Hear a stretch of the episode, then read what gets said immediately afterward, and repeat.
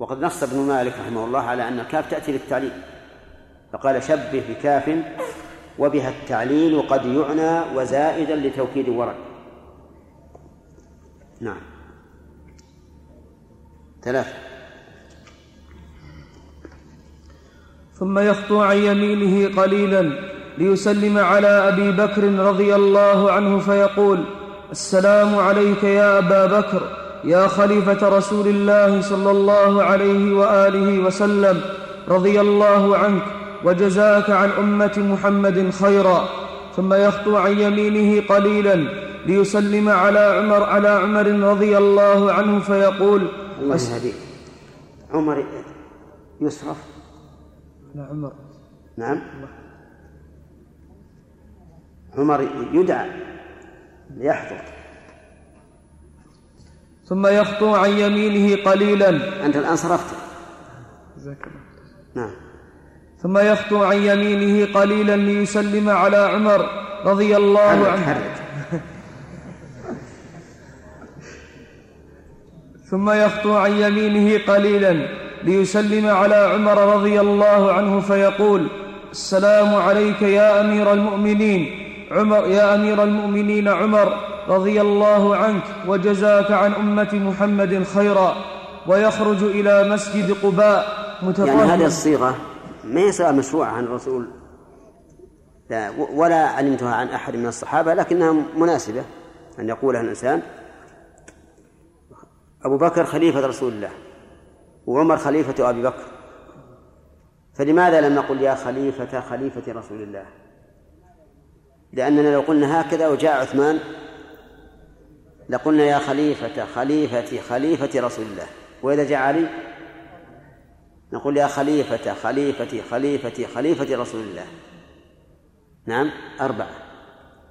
ويذكر أن أول من قال لأمير لعمر يا أمير المؤمنين أعرابي دخل المدينة وجعل يسأل يبحث يقول أين أمير المؤمنين؟ أين أمير المؤمنين؟ فأعجب الناس بها وجع وسموا ولقبوا بها عمر رضي الله عنه. هنا اقرأ. ويخرج إلى مسجد قباء متطهرا ويصلي فيه ويزور البقيع وهو مقبرة المدينة ويسلم على عثمان رضي الله عنه في فيقف على قبره ويقول السلام عليك يا أمير المؤمنين. السلام عليك يا أمير المؤمنين عثمان رضي الله عنك وجزاك عن أمة محمد خيرا ويسلم على أهل البقيع ويدعو لهم بالمغفرة والرحمة ويخرج إلى أحد فيزور قبر حمزة عم النبي صلى الله عليه وآله وسلم ومن- هناك من الشهداء ويترضى ويترضى منهم ويدعو لهم عنهم عنهم ترضى عنهم. ويترضى عنهم ويدعو لهم بالمغفرة والرحمة والمرأة لا تزور القبور لا قبر النبي صلى الله عليه وسلم ولا قبور غيره. وليس في المدينة شيء يشرع قصده من المساجد وغيرها سوى ما ذكرنا والله الموفق. طيب ما الذي ذكرنا؟ لا. خمسة. المسجد النبوي. وقبر النبي صلى الله عليه وسلم وقبر صاحبيه والبقيع وقباء وأحد خمسة. وما عدا ذلك فلا يشرع قصده للتعبد. وأما ما يذكر من المساجد السبعة ومسجد الغمامة ومسجد القبلتين فكل هذا لا أصل له. وقصده للعبادة بدعة ينهى عنه.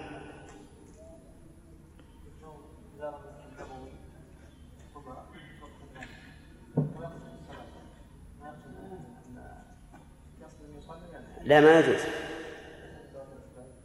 لا هو الآن ذهب قاصدا الصلاة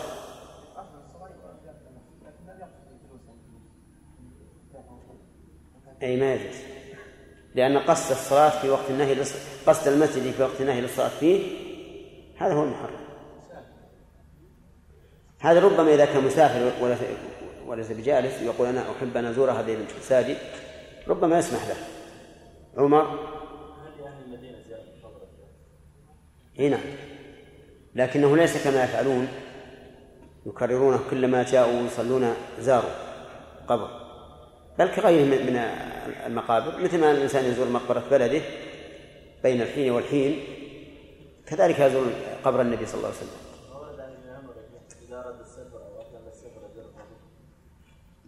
ورد عنه انه أنه هذا.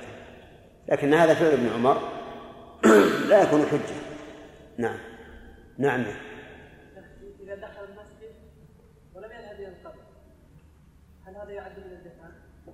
سلم اخر المسجد. نعم. والله حسب ما في في في قلبه.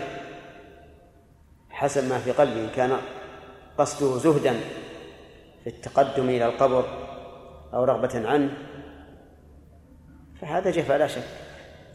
وأما إذا كان مشغولا أو ما أشبه ذلك أو فيه في أيام موسم يكون زحام زحام شديد أخذنا ثلاثة. نعم. ثلاثة. ها؟ ثلاثة المذكرة الأولى طيب خلاص المذكرة ناخذ صفحة 16 أركان الحج وواجباته. استمع. يقول ذكرنا الأركان والواجبات ولم نذكر السنن. الجواب عن هذا أننا ذكرناها. ذكرنا السنن لكن الظاهر أنك ما أنت آخر درس الشيخ راجعت ذكرناها كيف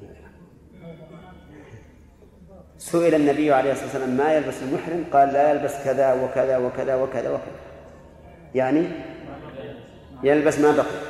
فإذا قلت الأركان كذا وكذا وكذا والواجبات كذا وكذا وكذا ما بقي؟ يعني كل ما ذكرنا في صفة الحج من غير الأركان والواجبات فهو سنة. نعم. إي نعم لم يعني سفر لا لا تسافر لا لا. السلام عليه والدعاء له عبادة. والمقام الأخرى كذلك. ولهذا قلنا يسلم على حمزة ومن معه من الشهداء لكن نصصنا على حمزة لأنه أفضلهم. وهو سيد الشهداء رضي الله عنه. ها؟ صحيح. هذه ما تكلمنا عنها. الفوات والإحصاء. تحبون نتكلم عنها ولا نعم؟ نعم. هي يعني استيعاب أحكامها فقط. نعم. على كل حال هي مشكلة. يعني قصيرة. الفوات الفوات هو أن يطلع فجر يوم النحر على على الحاج قبل أن يقف بعرفة إذا طلع فجر يوم النحر على الحاج قبل أن يقف بعرفة فقد فاته الحج. فماذا يصنع؟ نقول لك الخيار. إما أن تتحلل بعمرة وإما أن تبقى محرما إلى السنة القادمة.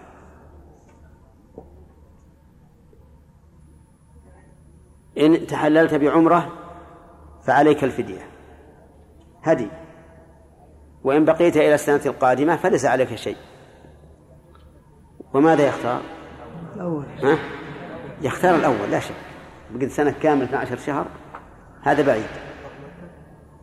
يبقى بمكة أو يروح لهلو كيف؟ المهم يبقى على إحرامه. هذا إذا فاته هذا الفوائد الإحصار أن يحبسه حابس عن إكمال نسكه عن إكمال نسكه فإن كان إحصارا عن واجب فإنه يذبح عن كل واجب دم دما في مكة يوزع على الفقراء. وإن كان إحصارا عن ركن فإنه يتحلل ويذبح هديا. هديا يأكل منه ويتصدق منه. أو يعطيه الفقراء لأنه جبران. ولكن هل يقضي؟ نقول إن كان الحج واجبا. بنذر أو فريضة إسلام وجب عليه القضاء. وإن كان الحج تطوعا فليس عليه قضاء. معلوم؟ كما أنه إذا كان قد اشترط عند إحرامه إن حبسني حابس فمحلي حيث حبستني فإنه يحل وليس عليه هد ولا قضاء. ولهذا نرغب إلى الإنسان الذي يحج وهو يخشى من فوات الحج أن يشترط فيقول إن حبسني حابس فمحلي حيث حبستني. فهذا إذا فاته الوقوف يتحلل مجانا. وكذلك إذا حصر يتحلل مجانا. أما إذا كان لا يخاف فالأصل السلامة ولا ينبغي أن يشترط. نعم. نعم.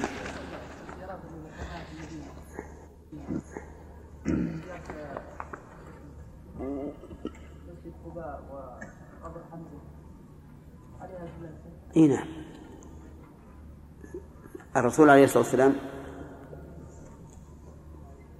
رغب في الخروج إلى قباء وأخبر أن من خرج من بيته متطهرا وصلى ركعتين كان كاجر عمرة وهو نفسه عليه الصلاة والسلام كان يزور قباء كل سبت يزوره ماشيا.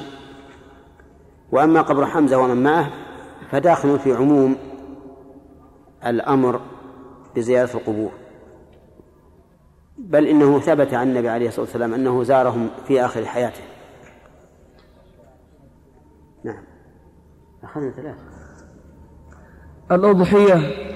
الأضحية ما يذبح من بهيمة الأنعام أيام عيد الأضحى بسببه, بسببه تقربا إلى الله عز وجل.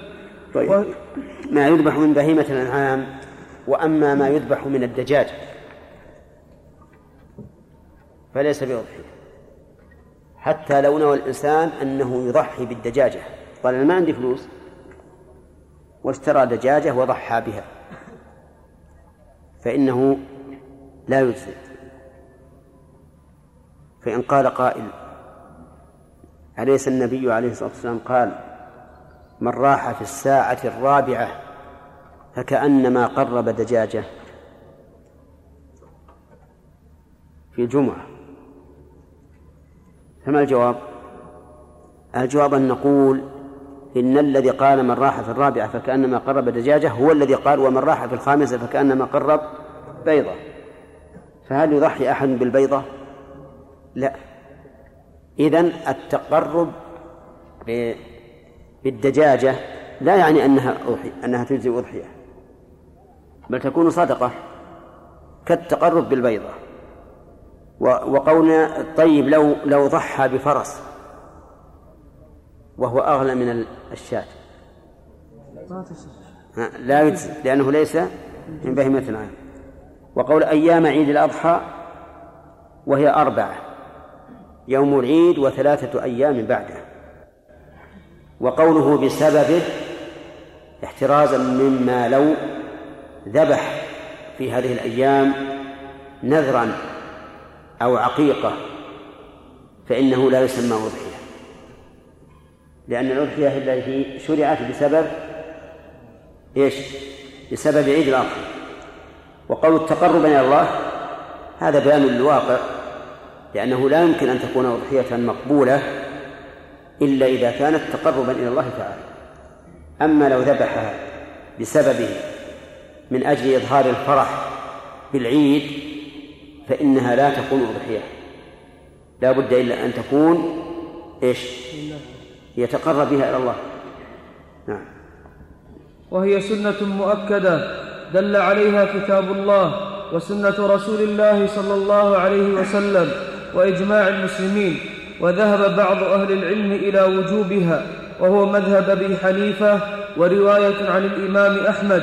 قال شيخ الإسلام ابن تيمية رحمه الله تعالى والأظهر وجوبها فإنها من أعظم شعائر الإسلام وهي من ملة إبراهيم الذي أمرنا باتباع ملته وقد جاءت الأحاديث بالأمر بها ونفاة, ونفاة الوجوب ليس معهم نص. نعم.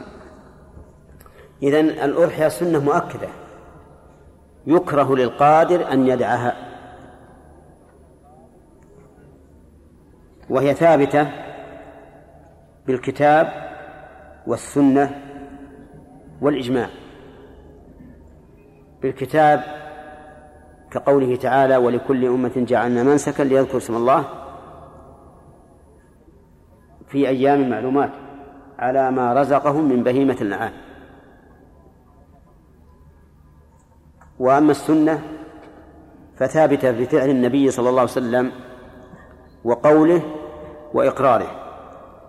وأما إجماع المسلمين فمعلوم بين بين المسلمين. ثم هي سنة مؤكدة وذهب بعض أهل العلم إلى وجوبها وهو مذهب أبي حنيفة.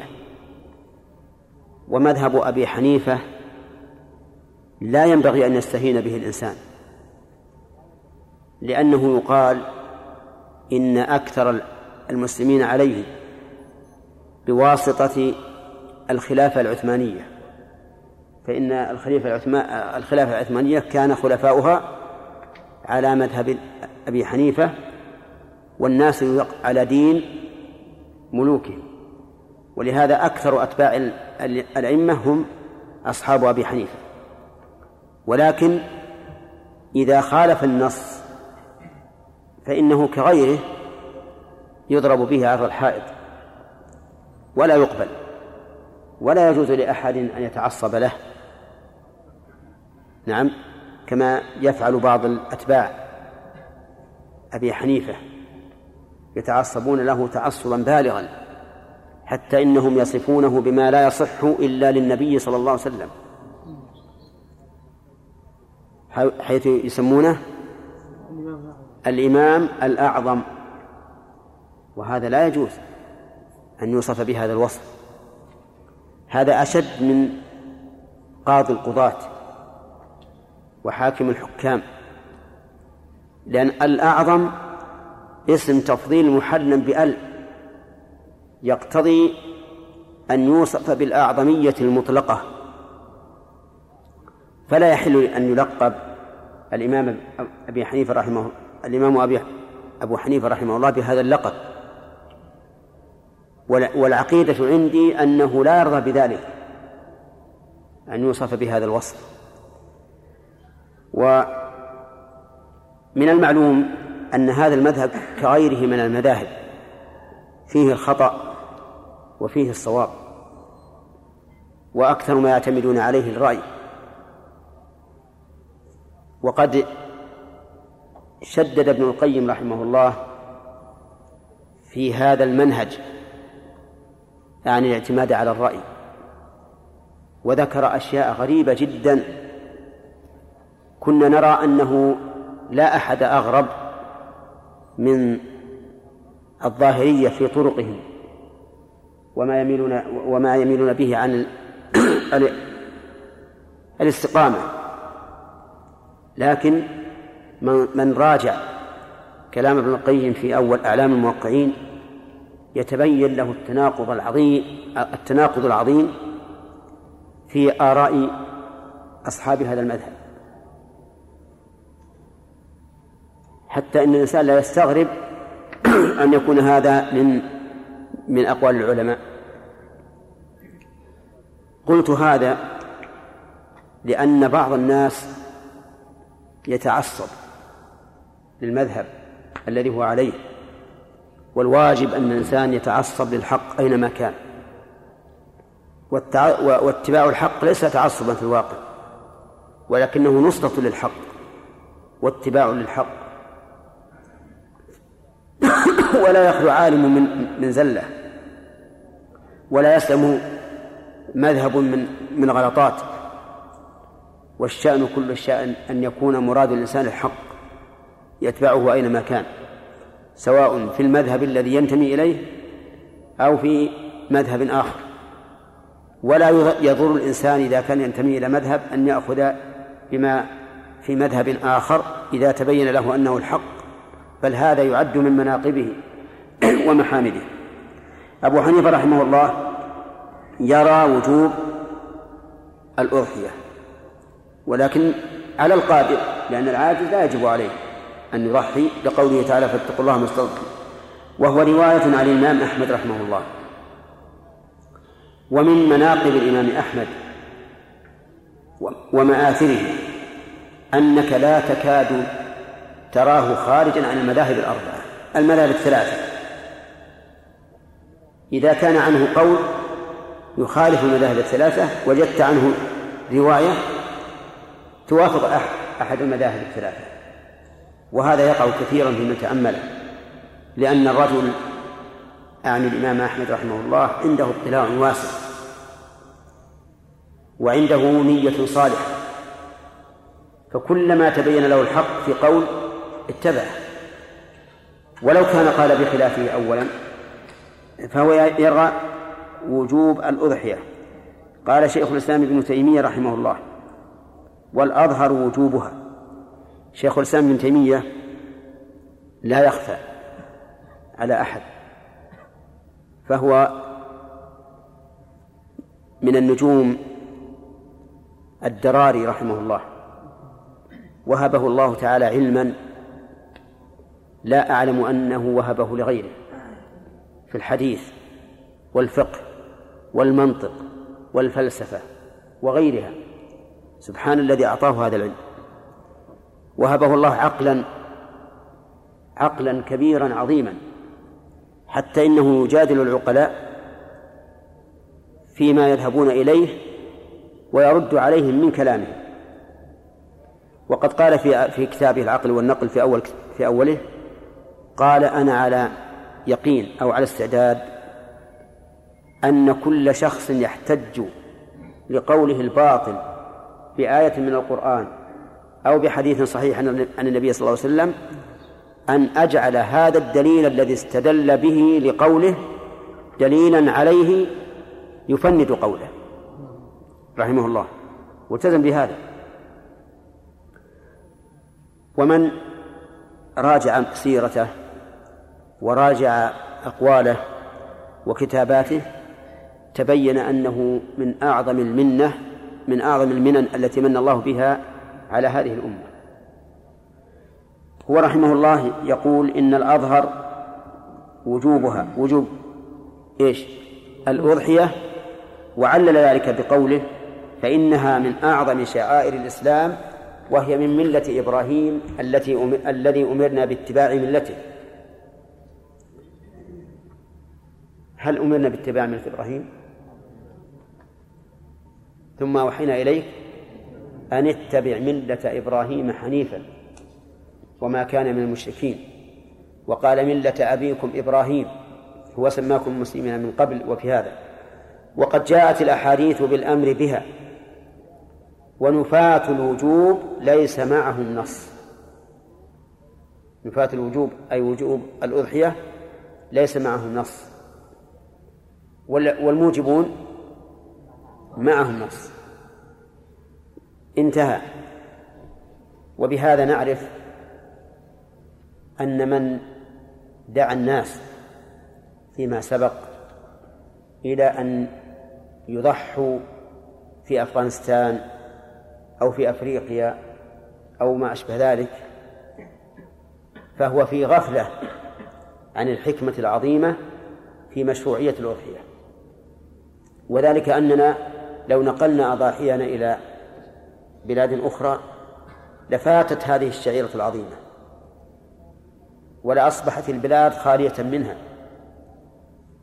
ولا ولا ولا نسلها الصغار والكبار.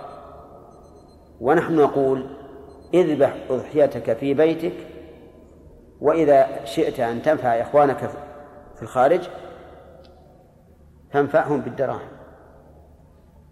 وليس المقصود من الأضحية مجرد الأمر المادي الذي هو اللحم.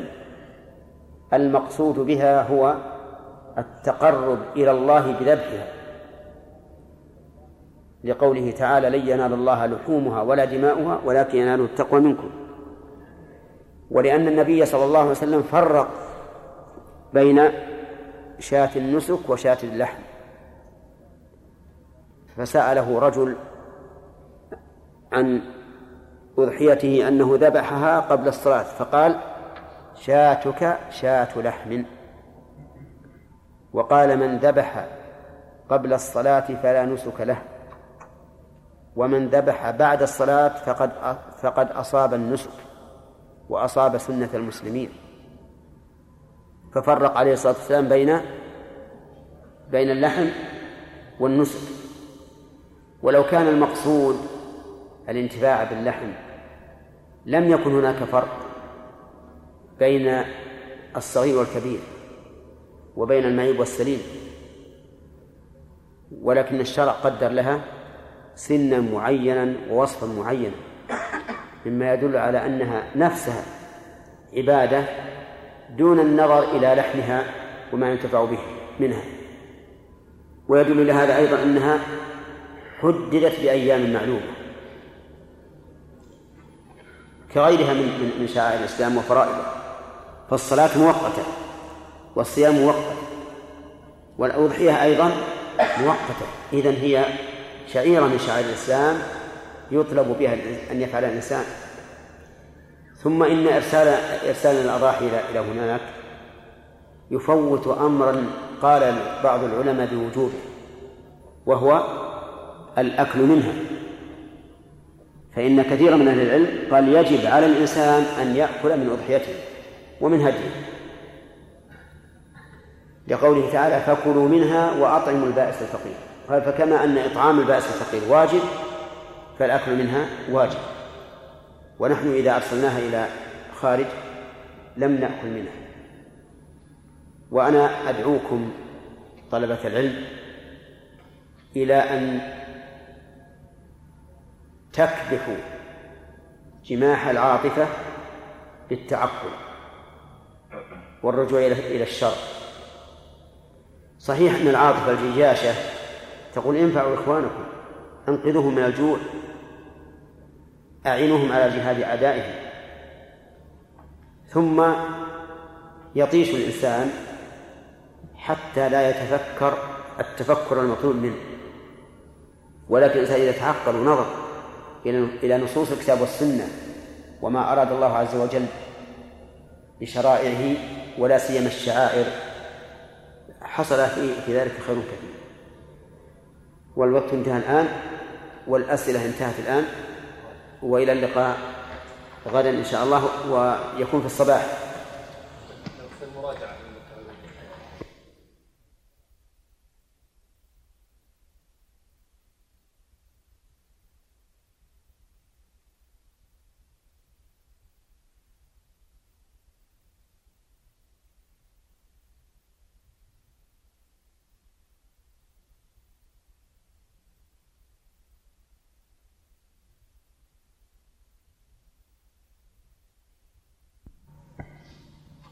نعم. نعم.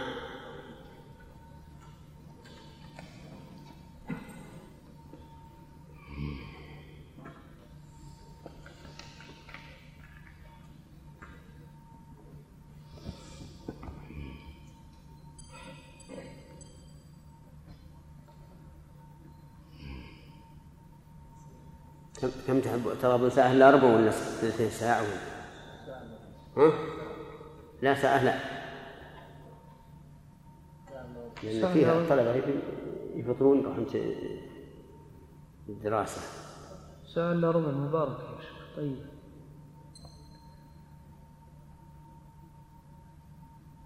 نعم. بسم الله الرحمن الرحيم. إن الحمد لله نحمده ونستعينه ونستغفره ونعوذ بالله من شرور أنفسنا ومن سيئات أعمالنا. من يهده الله فلا مضل له ومن يضلل فلا هادي له. وأشهد أن لا إله إلا الله وحده لا شريك له. وأشهد أن محمدا عبده ورسوله صلى الله عليه وآله وسلم. قال المؤلف غفر الله له ولوالديه, ولوالديه وشرح صدره وذبح الأضحية أفضل من الصدقة بثمنها لأن النبي صلى الله عليه وآله وسلم ضحى ولم يتصدق بثمن الأضحية حتى في عام حتى في عام المجاعة التي في عام المجاعة التي أصابت الناس. والأصل في مشروعية الأضحية أن تكون عن, عن الحي عن الحي لأن هذا هو الذي كان رسول الله صلى الله عليه وسلم وأصحابه عليه.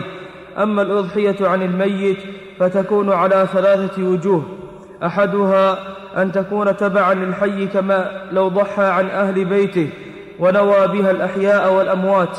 فهذه ربما يكون الأصل فيها تضحية النبي صلى الله عليه وآله وسلم عنه وعن آله. فإن منهم من كان ميتا. الثاني أن يضحي عن الميت استقلالا تبرعا. فقد قال فقهاء الحنابلة أي أي أي أي قرب. أي قربة فعلها وجعل ثوابها لمسلم نفعه ذلك والأضحية من القرب بل نصوا على خصوص الأضحية عن الميت لكن من الخطأ ما يفعله كثير من الناس يضحون عن أمواتهم تبرعا ويتركون أنفسهم وأهليهم الأحياء حتى ظن كثير من العام من العامة من العامة أن الأضحية من خصائص الأموات وأشد خطأ من ذلك. ما يضحى به عن الميت أول سنة من موته ويسمونها أضحية الحفرة ويرون أنه لا يشرك معه أحد في, أحد في ثوابها فإن هذا من البدع التي لا أصل لها الثالث أن يضحى عن الميت بموجب وصيته تنفيذا لها وتنفذ حسب حسب وصيته بدون بدون زيادة ولا نقصان ولا نقص. بسم الله الرحمن الرحيم. يقول المؤلف ذبح الأضحية أفضل من الصدقة بثمنها وذلك لأن ذبح الأضحية بمجرده طاعة مقرونة بالصلاة ولأن النبي صلى الله صلى الله عليه وسلم ضحى ولم يتصدق بثمن الأضحية حتى في زمن المجاعة التي أصابت الناس فإنه فإن الناس ضحوا لكن أمرهم النبي صلى الله عليه وسلم أن لا يدخروا فوق ثلاث. ثم في العام التالي نسخ ذلك وقال كلوا وتصدقوا وادخروا. والأصل في مشروعية الأضحية أن تكون عن الحي. هذا هو الأصل. لأن ذلك هو الذي كان عليه النبي صلى الله عليه وسلم وأصحابه. فلم فلم يحفظ عن أحد منهم أنه ضحى عن ضحى عن الميت وإنما يضحي الرجل عنه وعن أهل بيته. وأما الأضحية عن الميت فهي على ثلاثة أوجه. الأول أن يكون أن تكون تبعا للحي فتكون جائزة كما لو ضحى عنه وعن أهل بيته ينوي بهم الأحياء والأموات. ولعل الأصل في هذا أن النبي صلى الله عليه وسلم كان يضحي عنه وعن أهل بيته وفيهم من هو أموات من هو ميت. وهذه جائزة. والثاني أن يضحي عن الميت استقلالا تبرعا منه لا تنفيذا لوصية الميت. فهذه لا أصل لها من السنة. فلم يحفظ عن النبي صلى الله عليه وسلم ولا عن أصحابه أنهم ضحوا عن الميت. واختلف العلماء فيها. فمنهم من أجازها ومنهم من منعها ومنهم من قال إنها عن الميت أفضل. فهذه أقوال ثلاثة يا عبد الرحمن. ما هي؟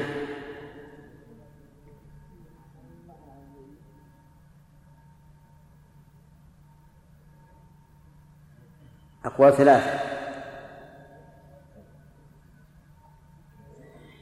قد أخذ النعاس يسرا ديني أدفعه عني ويغرن ديني ها. نعم. بالجواز. ومنهم من قال هي أفضل عن عن الميت. طيب. أما من قال بالمنع فحجته أن الأضحية عبادة والعبادة لا تشرع إلا بإذن إلا بإذن الشارع. ولم يرد عن النبي عليه الصلاة والسلام أنه ضحى عن الميت ولا أقر أصحابه على ذلك. وأما من قال بالجواز فقال إنه وإن لم يرد ذلك في السنة فهو فهو مقيس على الصدقة عن الميت. فكما أن الصدقة عن الميت ثابتة بإذن الشرع فكذلك الأضحية. وعندي أن هذا أن في هذا القياس نظرا لأن المقصود من الصدقة المال والمقصود من الأضحية التقرب إلى الله بالذبح. ولهذا لو ذبحها الإنسان ثم سرقت أو احترقت أو اشتركها السيل مثلا فقد حصل التقرب إلى الله بها. فالقياس فيه نظر. وأما من قال إنها عن الميت أفضل فقال لأن الميت محتاج إلى الثواب أكثر من حاجة الحي لأن الحي بإمكانه أن يعمل بخلاف الميت فقد انقطع عمله فكانت الأضحية له أفضل. ولكن هذا هذا الأخير ينبني أولا على ثبوت أن الأضحية عن الميت مشروعة وثانيا هل إذا كان الميت محتاجا إلى العمل هل نقدمه على النفس؟ من المعلوم أن كلا الأمرين منتفي فلم تشرع الأضحية عن الميت استقلالا وليس الميت مقدما على النفس. وكما قال شيخ الإسلام رحمه الله ليس من عادة السلف أن الإنسان كلما عمل صالحا جعل ثوابه لوالديه أو لميت آخر. طيب فالقول الراجح أنها عن الميت استقلالا. إن قلنا بالجواز إن قلنا بالجواز فلعلها تدخل في عموم قول الفقهاء الحنابلة أي قربة فعلها وجعل ثوابها لمسلم نفعه ذلك. والأضحية من القرب فالنص على خصوص الأضحية عن الميت. ولكن من الخطأ ما يفعله كثير من الناس يضحون عن أمواتهم تبرعا ويتركون أنفسهم وأهليهم الأحياء حتى ظن كثير من العامة أن الأضحية من خصائص الأموات. وهذا إلى عهد قريب. والناس لا يعرفون الأضحية إلا عن إلا عن الميت. حتى إنه إذا قيل للإنسان أضحي عنك قال أعوذ بالله أنا ميت. كأنه لا لا يضحى إلا عن إلا عن الميت. وعلل بعض الإخوان هذه المسألة يعني كون أهل أهل نجد مثلا لا يعرفون الأضحية إلا عن الميت. علل ذلك بأن الناس كانوا فقراء. لا يستطيع الإنسان أن يضحي عن نفسه. ويكون لديهم وصايا من الأموات قد أوصوا بها. فيضحون ينفذون هذه الوصية. وسار الناس على ذلك. والناس إذا ساروا على الشيء صار عندهم عادة متبعة وسنة محكمة. لكن على كل حال الرجوع إلى الحق أحق فما دمنا عرفنا الآن أنه لا أصل للأضحية عن الميت وإنما وإنما الأضحية عن الإحياء فلنعمل بها وندعو الناس إليها. طيب وأشد خطأ من ذلك ما يضحى به عن الميت أول سنة من موته ويسمونها أضحية الحفرة أو الحفيرة. هذه معروفة عند عامة أهل نجد. أول سنة للميت يضحون يضحون عنه أول سنة. ويسمونها أضحية الحفرة أو الحفيرة ولا يشركون فيها أحدا في الثواب. أنت تقدم شوي. تقدم عشان تدخل ولا تكون. لا إلى هؤلاء ولا إلى هؤلاء. ويرون أنه لا يشرك لا يشرك معهم أحد في ثوابها فإن هذا من البدع التي لا أصل لها. الثالث من وجوه الأضحى عن الميت أن يضحى عن الميت بموجب وصيته تنفيذا لها فتنفذ حسب وصيته بدون زيادة ولا نقص وهذا داخل في عموم قوله تبارك وتعالى فمن بدله بعد ما سمعه فإنما إثمه على الذين يبدلونه إن الله سميع عليم عرفتم؟ أي من بدل الوصية بعد أن سمعها فالإثم عليه. يعني هذه الآية بعد قولك كتب عليكم إذا حضر أحدكم الموت إن ترك خيرا الوصية للوالدين والأقربين بالمعروف حقا للمتقين فمن بدله بعدما سمعه فإنما إثمه على الذين يبدلونه إن الله سميع عليم. فإذا أوصى الميت أن يضحى عنه ضحي عنه وتتقيد بحسب وصيته. إذا قال يضحى عنه وعن أمه وأبيه وزوجته وما أشبه ذلك تتبع الوصية. نعم.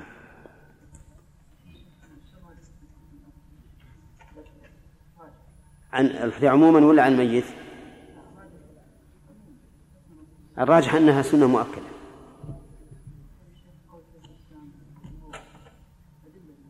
نعم.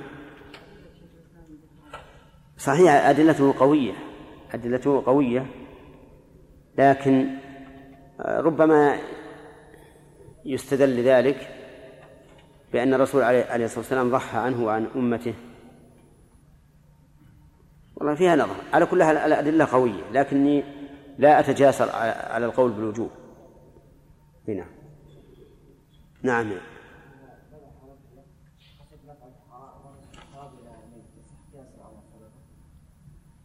ما صار له ثواب الأضحية؟ لم يكن له ثواب الأضحية. إذا قصد مجرد الصدقة دون التقرب إلى الله بالذبح لم يكن له ثواب الأضحية نعم؟ نعم؟ التقرب الله عبادة لكن العبادات أنواع. والذبح غير الصدقة الذبح أفضل من الصدقة. نعم.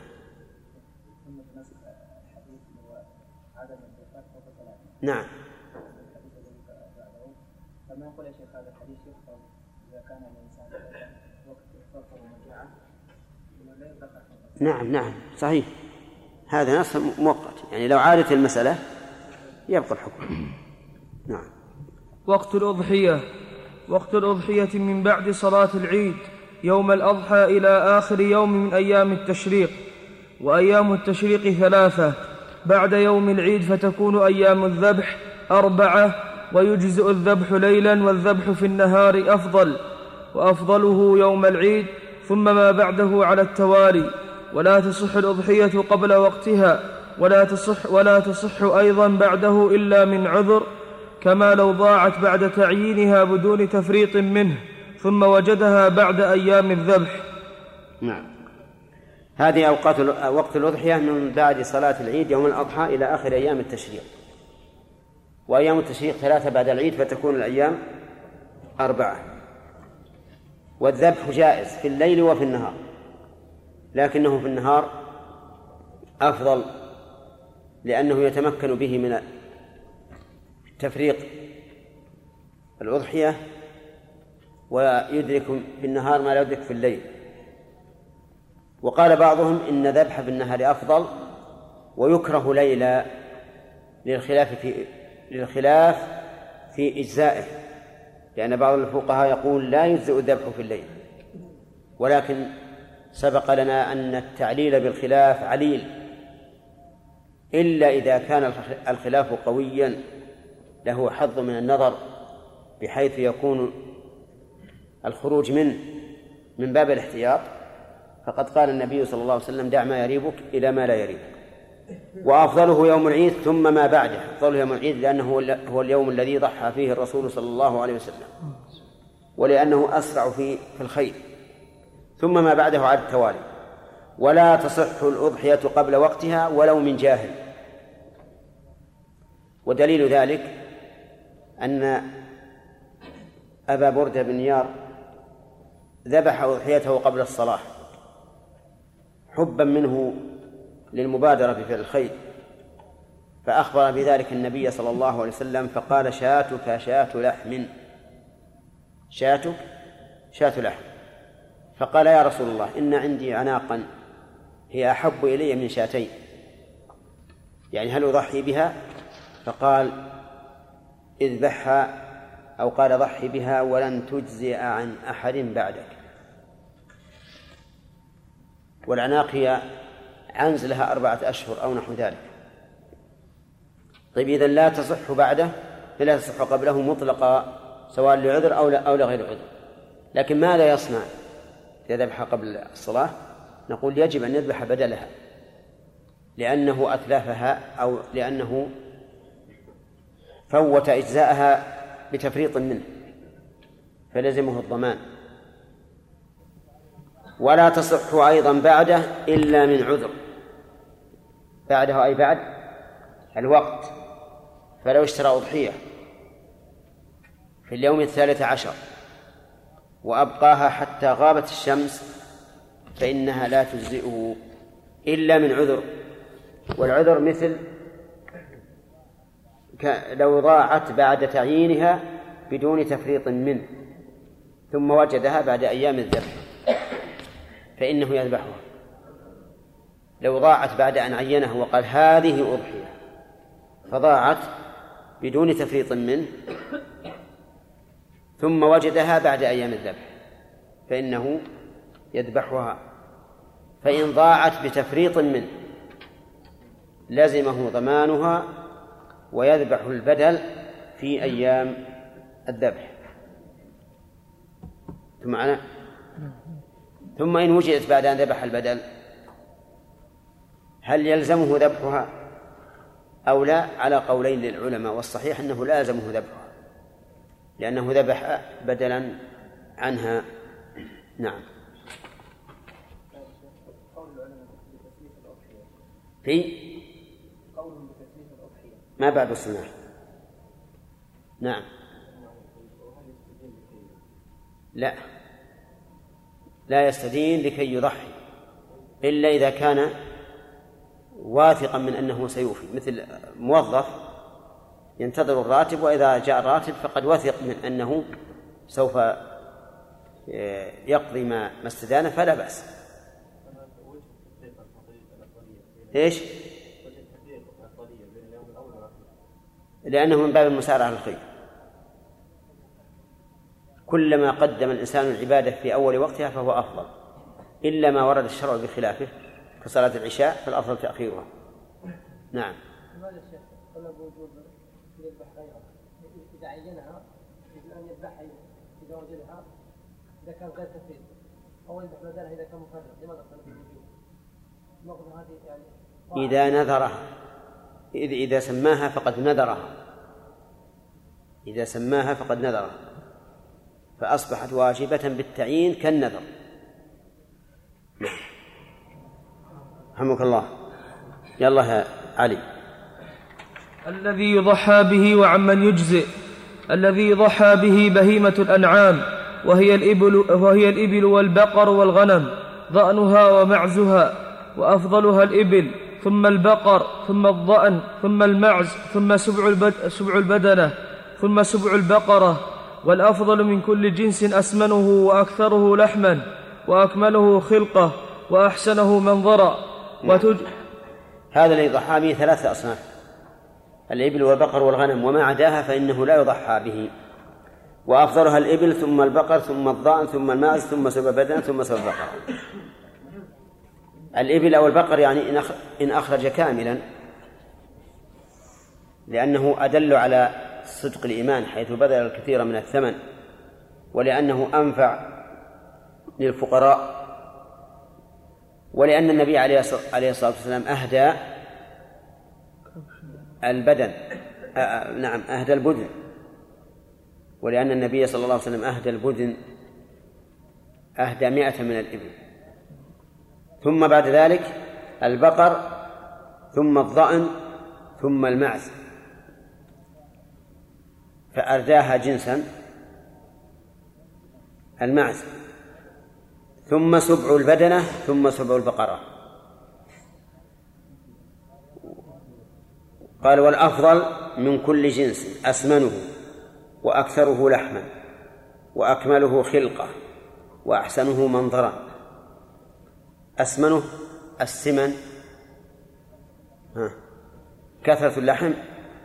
إذا قلنا كذلك صار أكثرها لحما مكرر الشحم. كثرة الشحم. وأكثره لحما وهذا يكون بكبر الجسم. كلما كان أكبر جسما فهو أكثر لحما وأكمله خلقة. كلما كانت الخلقة أجمل أكمل فهو أفضل. فمقطوعة الأذن دون التي لم تقطع أذنها. ومقطوعة الذيل دون التي لم يقطع ذيلها. وأحسنه منظرا يعني بالشكل. الأسود أو الأبيض أيهما أحسن منظرا؟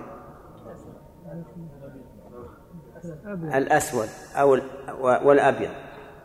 والأرقط. ناخذ الوسط.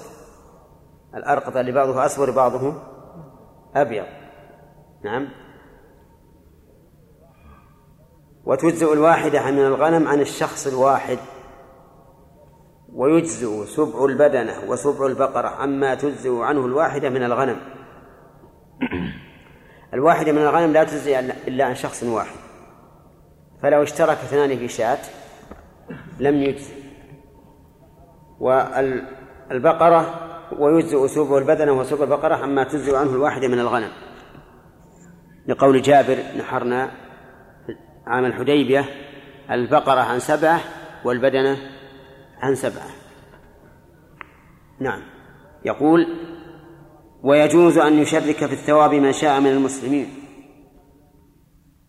وهذا لا يناقض ما سبق. لأن الشاة تجزي عن واحد في الملك. وأما الثواب فلا حصر له. فلو ضحى الإنسان بشاة وجعل ثوابها للمسلمين جميعا صح ذلك. لكن لو اشترك اثنان فقط في شاة واشترياها فإنه لا يجزي. والفرق أن الثاني اشتراك في الملك والأول اشتراك في إيش؟ في الثواب. والاشتراك في الثواب لا حصر له بخلاف الاشتراك في الملك. ولو جوزنا أن يشترك اثنان في شاة في الملك لقلنا يجوز أن يشترك سبعة وحينئذ تكون السبع الشاة والبعير سواء ولا قائل به. ويجزئ. لا إله إلا الله. سواء كانت الأضحية. سواء كانت الأضحية واحدة من الغنم أو سبعا من البق... الإبل والبقر. لأن الثواب لا حصر له فقد ضحى النبي صلى الله عليه وسلم بشاة واحدة عن أمته أو عن من لم يضحي من أمته. وهذا الذي ذكرناه هو المتعين. وأما قول بعض بعض الناس وهم العامة أو طلبة العلم الذين لم يدركوا أنه لا يجوز أن يشرك في البقرة أو في البدنة إلا سبعة فقط فهذا غير صحيح. وقد جرى لشيخنا عبد الرحمن بن سعد رحمه الله في حين أفتى بأن سبع البدنة يجزي عما يجزي عنه تجزي عنه الشاة وأنه يجوز إنسانا يشترك في سبع بدنة أو بقرة عنه وعن أهل بيته. جرى يعني كلام من بعض طلبة العلم وقالوا إن هذا خروج. عما قال الفقهاء إن البدنة تجزي عن سبعة والبقرة عن سبعة. ولكن هذا مصدره الجهل في الحقيقة. لأن الثواب ليس له إيش؟ حصر. ليس له حصر. صحيح أننا لا نجوز أن يشترك في البعير ثمانية اشتراك ملك. لأن النص إنما جاء في سبع ولا يشترك في الشاة اثنان اشتراك ملك لكن الثواب ليس له حصر. ولهذا لو أن الإنسان صلى ركعتين وقلنا بجواز إهداء القرب البدنية وجعل ثوابها لمن شاء من المسلمين لأجزى لكن لو اشترك اثنان في صلاة قال أحدهما أنا أصلي الركعة الأولى وأنت تصلي الركعة الثانية. يجزئ؟ لا. نعم.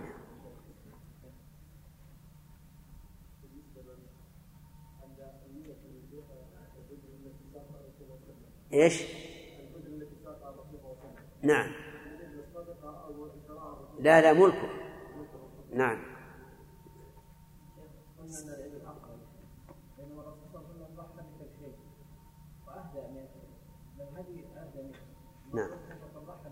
نعم. ها. وجهها أفضل لأنها لأن الهدي من جنس الأضحية. الهدي من جنس الأضحية فإذا كان النبي عليه الصلاة والسلام أهدى الإبل وأهدى الغنم أيضا أهداها أحيانا يهدي الغنم. دل هذا على أنها أفضل ولأنها أكثر لحما. وأنفع. ولأنها أدل على صدق الإنسان وطلبه الثواب. أما فعل النبي عليه الصلاة والسلام فلعله ترك ذلك إما لقلة ذات اليد أو لئلا يحرج الأمة لأن الأضحية تتكرر كل عام أو لغير ذلك من الأسباب. نعم.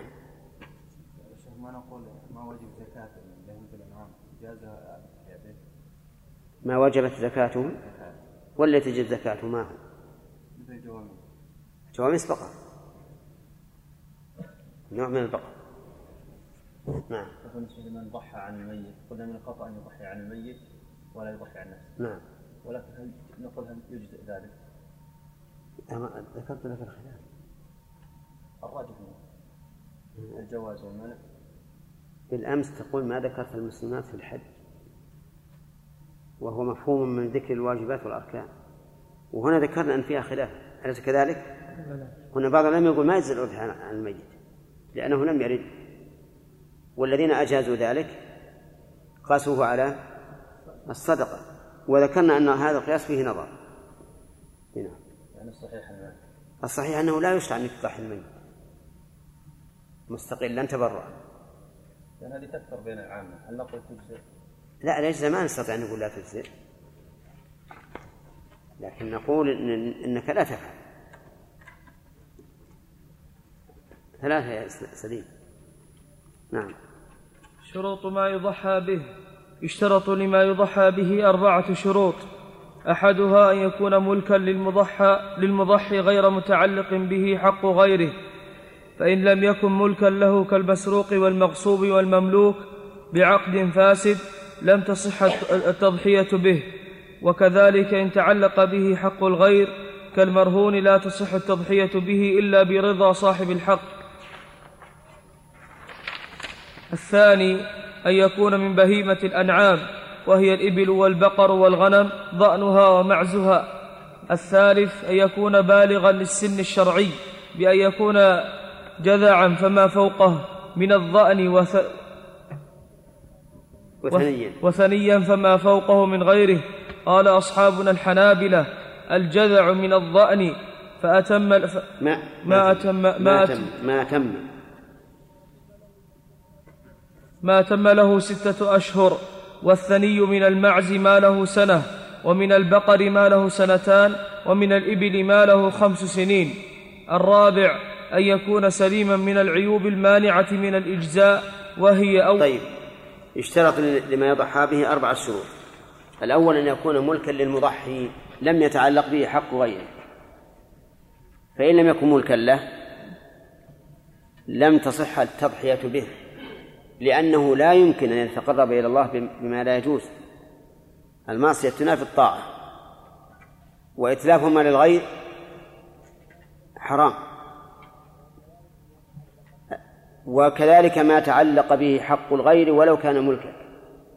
لا تجوز التضحية به مثل المرهون.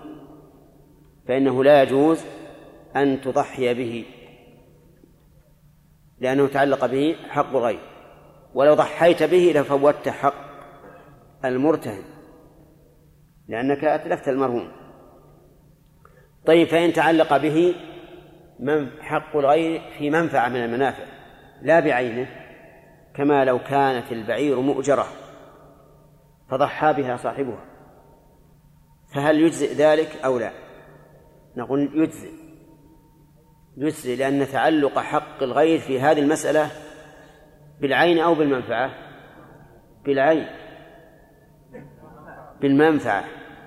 وعلى هذا فنقول تجزئ التضحية بها لكن يضمن للمستأجر الذي استأجر البعير يضمن الأجرة. يضمن الأجرة. عرفتم؟ وكيف يضمن الأجرة؟ هل نقول له بقسط من الأجرة؟ نقول نعم. بقسط من الأجرة ولكن تقوم تقويما لأنه من الجائز أن نستأجرها في وقت رخص ثم تزيد الأجور. فإذا قدرنا أن هذه البعير استأجرها الرجل بمائة ريال شهرا ثم ذبحها أضحية وكانت الأجرة قد زادت بحيث يكون استئجارها شهرا بمائتين خليكم معنا. وقد مضى نصف الأجرة نصف المدة. فكم يضمن للمستأجر؟ مئة. يضمن للمستأجر مئة. فيكون المستأجر انتفع بها نصف المدة مجانا. وسبب ذلك؟ زيادة الأجرة. واضح ولا لا؟ واضح.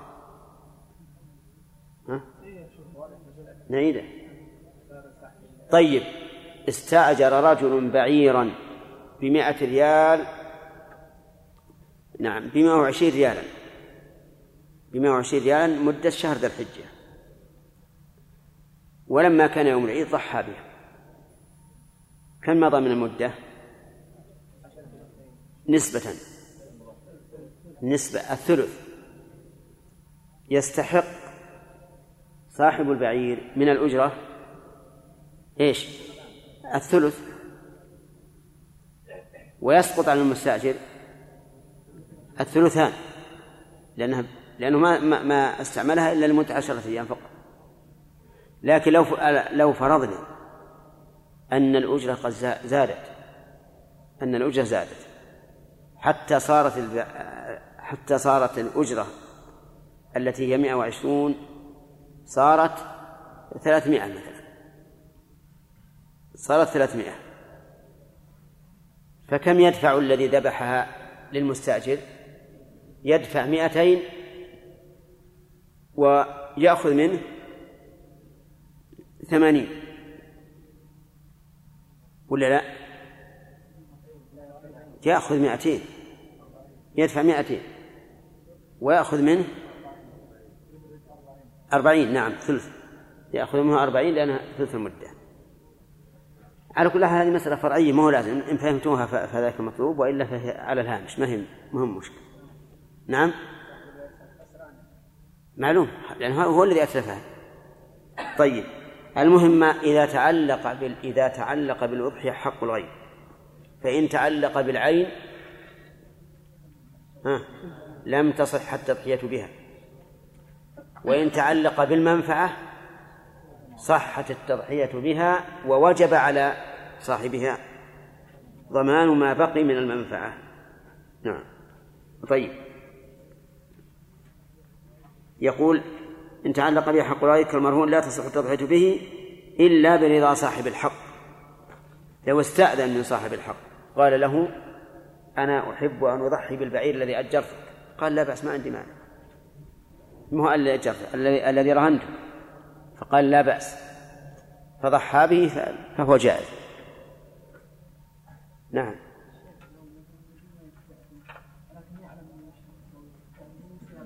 يرضى؟ إيه فالظاهر الجواز ظاهر الجواز. لأن أبا هريرة لما وكله النبي صلى الله عليه وسلم على الصدقة وجاءه الشيطان بصورة فقير أعطاه. أعطاه ولم يسأل النبي صلى الله عليه وسلم. فدل هذا على أن الإنسان إذا علم رضا صاحبه فلا بأس أن يتصرف. أظن عمر استند إلى الجد... إلى العمود. ولكن الاتكاء على العمود طيب في هذا الوقت. نعم. لا سليم يحب أن تجلس جنبه. آه. مشكلة. نعم. الله إذا لا عذر لأن بعض الناس إذا جلس على عمود في مثل هذا اليوم يخشى عليه وهو ما يدري. إيش سؤالك؟ مثل كنت تسأل؟ ها شيء ما مثل الآن عندي مؤجل مؤجل نعم كيف يضمن ارتفاع؟ إي نعم لأنه فوتها على المؤجر على المستأجر المستأجر لو استعملها بقية المدة لحصل له هذا الأجر الزائد نعم.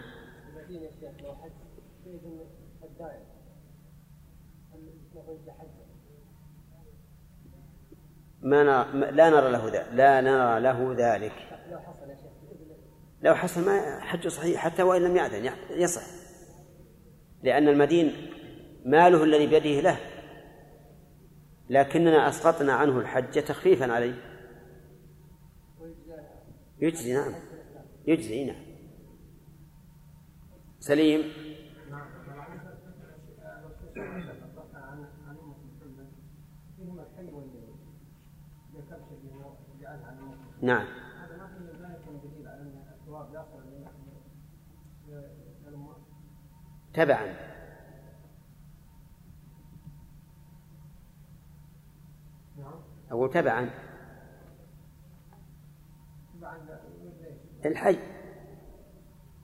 إذا قال عن أمتي دخل الأموات تبعا. لكن ما قال عن من مات عن أمتي من أمتي. نعم. الثاني أن يكون له عن البشرة. الثاني أن يكون من بهيمة العام وهي الإبل والبقر والغنم ضأنها ومعزها فلو ضحى يا عبد الله بفرس ولو ضحى بسيارة ها؟ كيف لا يكون؟ لا يعتد لا يتأتى؟ نعم. لا لا. ضحى بها فعلا. طيب على كل حال نحن نريد أن يذهب عنه النوم لأن صاحبنا كأنه بدأ ينعس لا حول ولا قوة إلا بالله. الثالث أن يكون بالغ نعم. الآن بدأ الناس كل شيء يتلف يقال ضحى القتلى يقول كان عدد. حتى الآدميين إذا قتلوا صاروا ضحايا. يقول عدد الضحايا في هذا العنف كذا وكذا. يقول الثالث أن يكون بالغا السن الشرعي بأن يكون جدعا فما فوقه من الضأن وثنيا فما فوقه من غيره. لقول النبي صلى الله عليه وسلم لا تذبحوا إلا مسنة إلا أن تعسر عليكم فتذبحوا جدعة جدعة من الضأن. إلا مسنة قال العلماء أي ثنية. إلا أن تعسر عليكم الثنية فتذبحوا جدعة من الضأن يعني فلا حرج. ومن عجائب أهل الظاهر وشذوذاتهم أنه لو ضحى بثنية من الضأن لم تجزئ. لأن الرسول صلى الله عليه وسلم قال إلا أن تأسر عليكم فتذبحوا جدعة من الضأن جدعة من الضأن لو ذبح ثنية لم يجزئ. وهذا من من سواقط الظواهر. كما قالوا في الرجل لو استأذن ابنته البكر أن يزوجها شخصا فقالت نعم يا أبي أنا لا أريد إلا مثل هذا الرجل. أنا أتمناه طول حياتي. أنا أفكر فيه يقظة وأحلم فيه مناما مثل هذا الرجل. فزوجها لم يصح النكاح. وإن سكتت صح النكاح. لماذا؟ قالوا لأن النبي صلى الله عليه وسلم قال إذنها صماتها. فإذا تكلمت فليس بإذن. هذا من من من عيوب الأخذ بالظاهر المطلق. كما أن الأخذ بالرأي المطلق أيضا عيب. لكن عيب أهل الظاهر خير من عيب أهل الرأي. لأن أهل الرأي خالفوا النص بمجرد الرأي وأهل الظاهر خالفوه بناء على الظاهر. ولهذا لما قارن بينهم بعض العلماء قال إن أهل الظاهر خير من أهل الرأي. لأن أهل الظاهر بنوا على ظاهر النص. فهو فمعهم شيء من الحجة. بخلاف أهل الرأي فإنما بنوا على مجرد الرأي والرأي الذي لا يبنى على دليل شرعي ليس بصحيح. نعم. طيب. آه قال قال أصحابنا الحنابلة. قال أصحابنا الحنابلة. العلماء يقولون إذا كانوا ينتسبون إلى مذهب يقولون في علمائه أصحابنا أو قال الأصحاب. نعم. ومن النكت أن بعض طلبة العلم حاج آخر فقال إن أصحاب الشافعي يقولون كذا وكذا. وهما حنبليان. فقال الثاني هؤلاء ليسوا من أصحابه. فقال له أهم من من, من أعدائنا؟ الجواب لا ليسوا من أعدائنا وليسوا من الأقوام المعادين. لكنهم قاعدة عند العلماء الآن ترونها في كتبهم إذا قالوا أصحابنا أو قال الأصحاب فيعنون المشاركين لهم في المذهب. الجذع من الضأن ما تم له ستة أشهر. ومن أين نعلم أن له ستة أشهر؟ لأن أسنانه لا تعطي دليلا. لم يثني بعد. والثني واضح. تظهر ثناياه وتسقط أسنان اللبن. لكن الجذع كيف نعلم؟ قال العلماء نعلم ذلك بإخبار صاحبه إذا كان صادقا. نعم.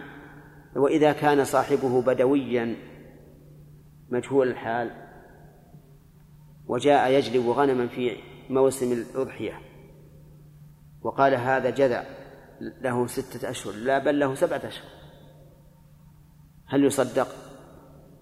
نعم. أي نعم ينظر إلى حاله. إن كان ثقة معروفا بالصدق أخذ به بكلامه وإلا فلا.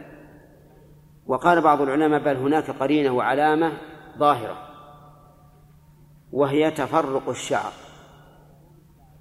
يعني أن إذا نام الشعر على ظهره فقد صار جذعا وإذا كان الشعر قائما فليس فليس بجذع وهذه علامة قرينة ما هي دائمة يعني. أما الثني من المعز أو الإبل أو البقر فظاهر. افتح عن أسنانه فتجد السنين اللذين بهما علامة التثنية. طيب والثاني من المعز ما له ست سنة ومن البقر ما له سنتان ومن الإبل ما له خمس سنين. الله عليك الرابع أن يكون سليما من العيوب المانعة من طيب إذا قال قائل إذا كان من البقر ما له سنتان ومن الإبل ما له خمس والإبل أكبر جسما من البقر فهذا دليل على أنه ليس المقصود من الأضحية. إيش؟ اللحم. ولو كان المقصود اللحم ما أجزأت البقرة عن البعير. نعم. أن هذه البقرة لها سنتان وهذه الإبل لها خمس سنوات. بإخبار صاحبها. أو ب... أو ب... بالثنية. الثنية أسنانها أسنان البعير أو البقرة أو الماعز أو الضأن أسنان اللبن معروفة. تكون صغيرة متراصفة فإذا آه، صارت ثنية سقطت الثنيتان اللي هنا وظهر ثنية جديدة. كذا. سليم. ها آه. عندك؟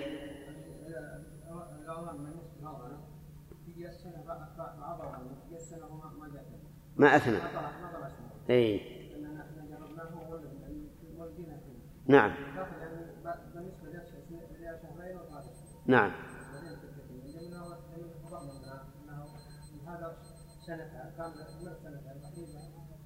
هذه ماذا تقول فيها؟ يعني إذا تم لها سنتان ولم تثني أو أو أو سنة في الماعز ولم تثني أو خمس سنين في الإبل ولم تثني. نعم. فهل المعتبر السن أو المعتبر السن؟ السن. من السنوات. أي نعم. هذا هو الظاهر. الظاهر هو هذا. لأن التي لا تثني بعد في هذه المدة نادرة. والنادر لا حكم له. وقد انتهى الدرس الآن. نعم. ها؟ طيب بقينا العصر. تريدون جلسة ولا لا؟ جزاك الله خير ها؟ الله يجزاك نجلس؟ طيب. إنها اليوم. إن شاء الله. نعم. والفجر بكرة ما يضر. باقي علينا الآن بس أربع صفحات. إي والله ما يحمل. ها؟ أنساب. ها؟ لا ما يشق عليه. الفجر ما يشق عليه. لكن يشق على عمر وأصحابه. نعم. العصر اليوم لا بأس ما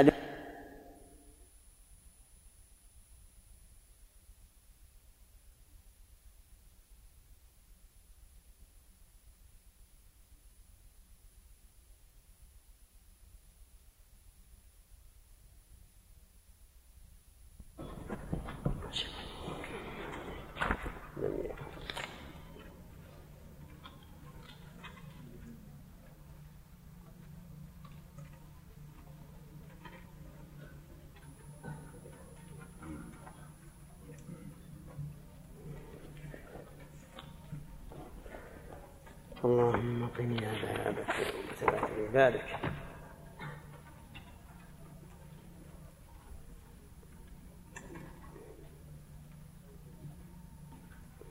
الأخ فوزي هذا اللي فوزي؟ ها؟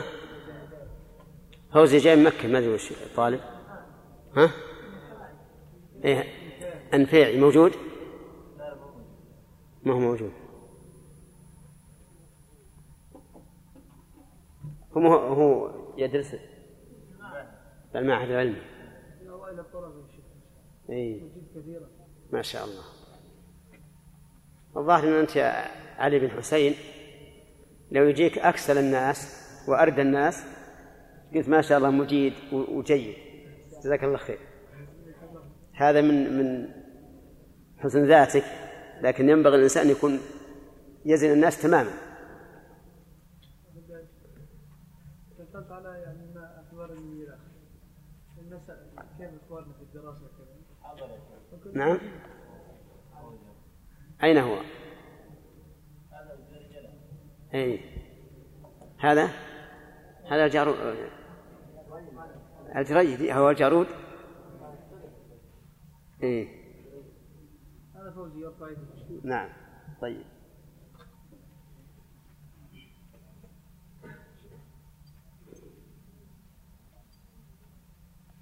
أظن نركب على خمسة دقيقة. هذا من هو أين هو؟ ها؟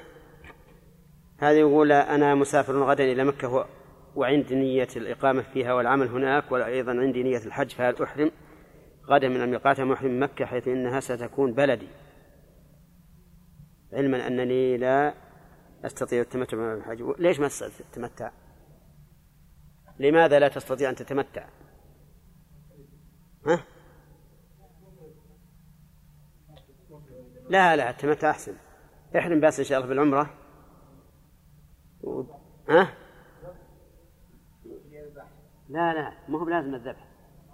لا صم ثلاثة أيام وسبح إذا انتهى الحج. إذا صار ما تقدر لأن الله قال فما استيسر من الهدي فمن لم يجد فصيام ثلاثة أيام. بعدين إذا رجعتم. إذا رجعتم فرغتم من أعمال النسك ما رجعتم من البلاد ما يخالف ما يخالف. قال العلماء معنى إذا رجعتم أي إذا فرغتم من أعمال الحج.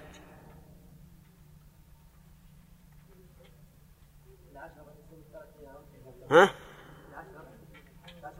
إيه من حين ما يحرم من بالعمرة يجوز أن يصوم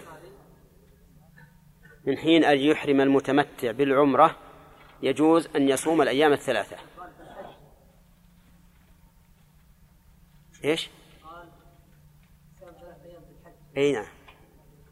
وقال النبي صلى الله عليه وسلم دخلت العمرة في الحج. لما قالوا يا رسول الله كيف نفسخ إلى عمرة؟ قال دخلت العمرة في الحج. ها؟ خمسة دقيقة. نعم. لا بد يحرم من الميقات. لا بد يحرم من الميقات. هنا انتهى الرجل اقتنع. يلا. بسم الله الرحمن الرحيم. إن الحمد لله نحمده ونستعينه ونستغفره ونعوذ بالله من شرور أنفسنا ومن سيئات أعمالنا. من يهده الله فلا مضل له ومن يضلل فلا هادي له. وأشهد أن لا إله إلا الله وحده لا شريك له. وأشهد أن محمدا عبده ورسوله صلى الله عليه وآله وسلم. قال المؤلف غفر الله له ولوالديه ونفع به وأجزل له المثوبة. الرابع. وتلاميذه أنتم خلصت تلاميذ لا لا لا. ترى آه، ما طيب الرجوع بعد ال... أنت لو ما قلت بالأول كيف؟ لا دام لكن ما دام قلتها لازم تستمر. نعم. لا المرة الثانية. طيب إن شاء الله. علمنا يقول ابن مسعود علمنا رسول الله صلى الله عليه وسلم التشهد بالحاجة ودراستها من حاجاتنا. نعم. في كلام في كلامه عن الأضحية الرابع أن يكون سليما من العيوب المانعة من الإجزاء. نعم بسم الله الرحمن الرحيم. سبق لنا أن شروط ما يضحى به أربعة. شروط ما يضحى به أربعة. الأول يا فوزي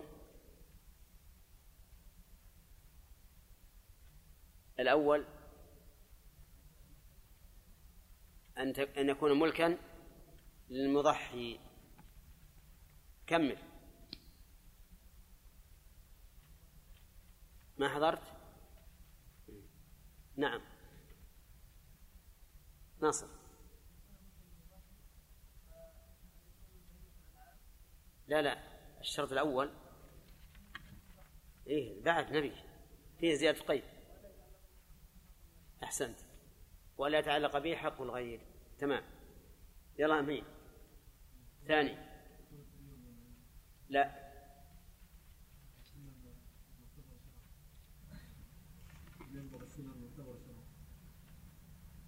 قبلها. أن يكون من بهيمة الأنعام. طيب ما هي بهيمة الأنعام يا أمين لا أنا ترى بغيرك. أمين ولا أيمن؟ أنت. أمين يلا. الإبل والبقر. طيب. نعم. إي نعم. نعم. وما هو السن في الإبل عبيد الله؟ وفي البقر أحمد؟ كم؟ إيه كم السن؟ سنتان فما فوق. يعني حتى اللي عشر سنين يجزي. يجزي؟ إيه. الرابع. شيخ قلت هنا سنتان.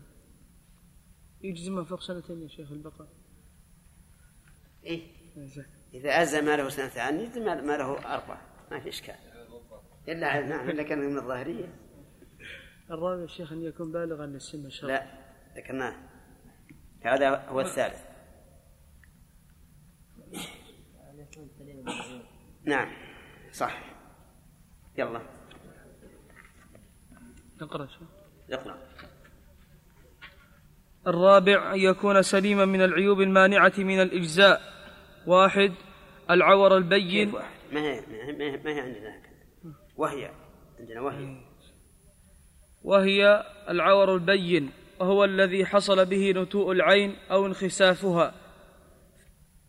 الثاني العرج البين وهو الذي لا تستطيع معه معانقة السليمة.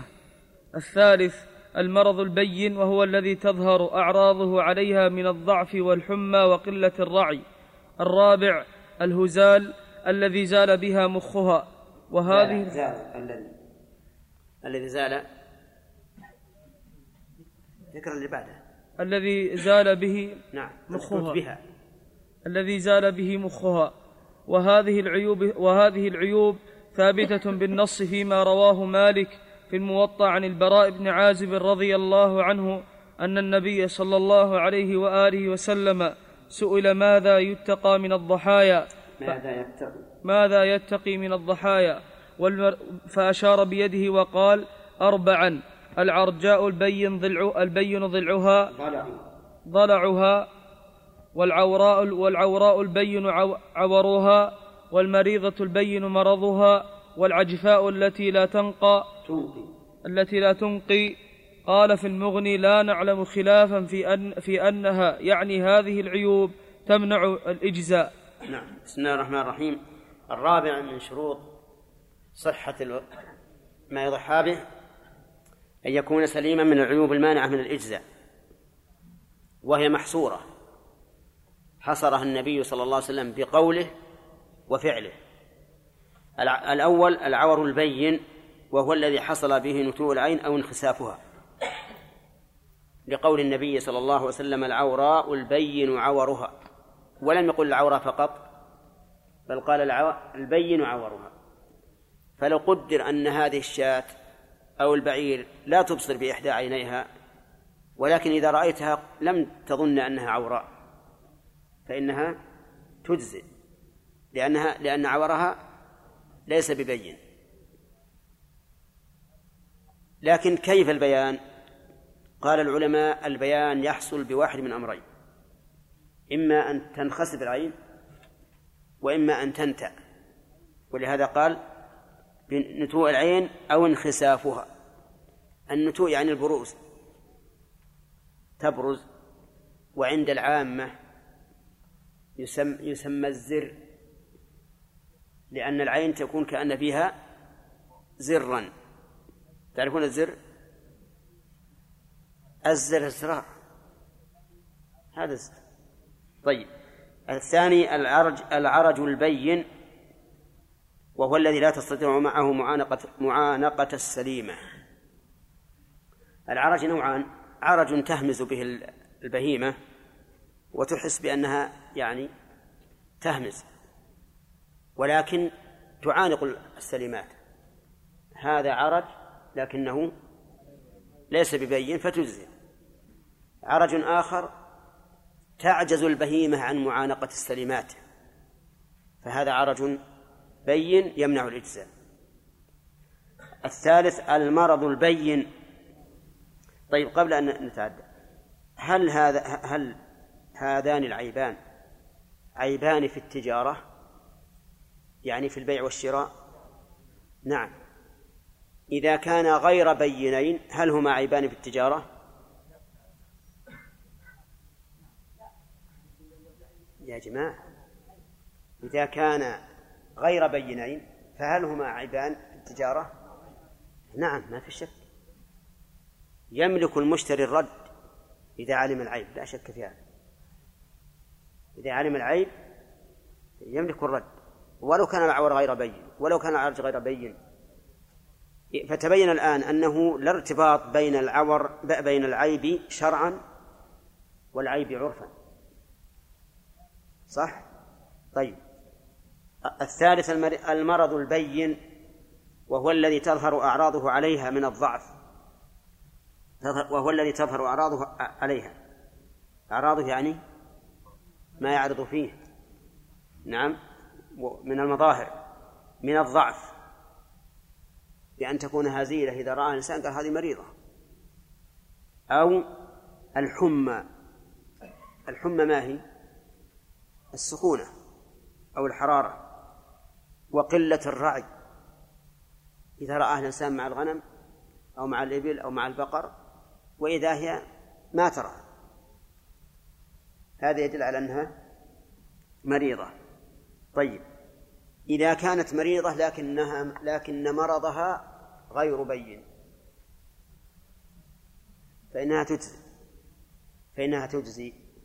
لكن في هذه الحال ينبغي عرضها على الأطباء. لئلا يكون هذا المرض مرضا مضرا بالآدمي. يعني بحيث لا يظهر أعراضه عليها إلا أنه مضر. فهنا نمنع التضحية بها لا لأنها لا تجزئ شرعا ولكن لأنها تضر. فلا يجوز أكلها فضلا عن التضحية بها. واضح يا جماعة؟ الرابع الهزال الذي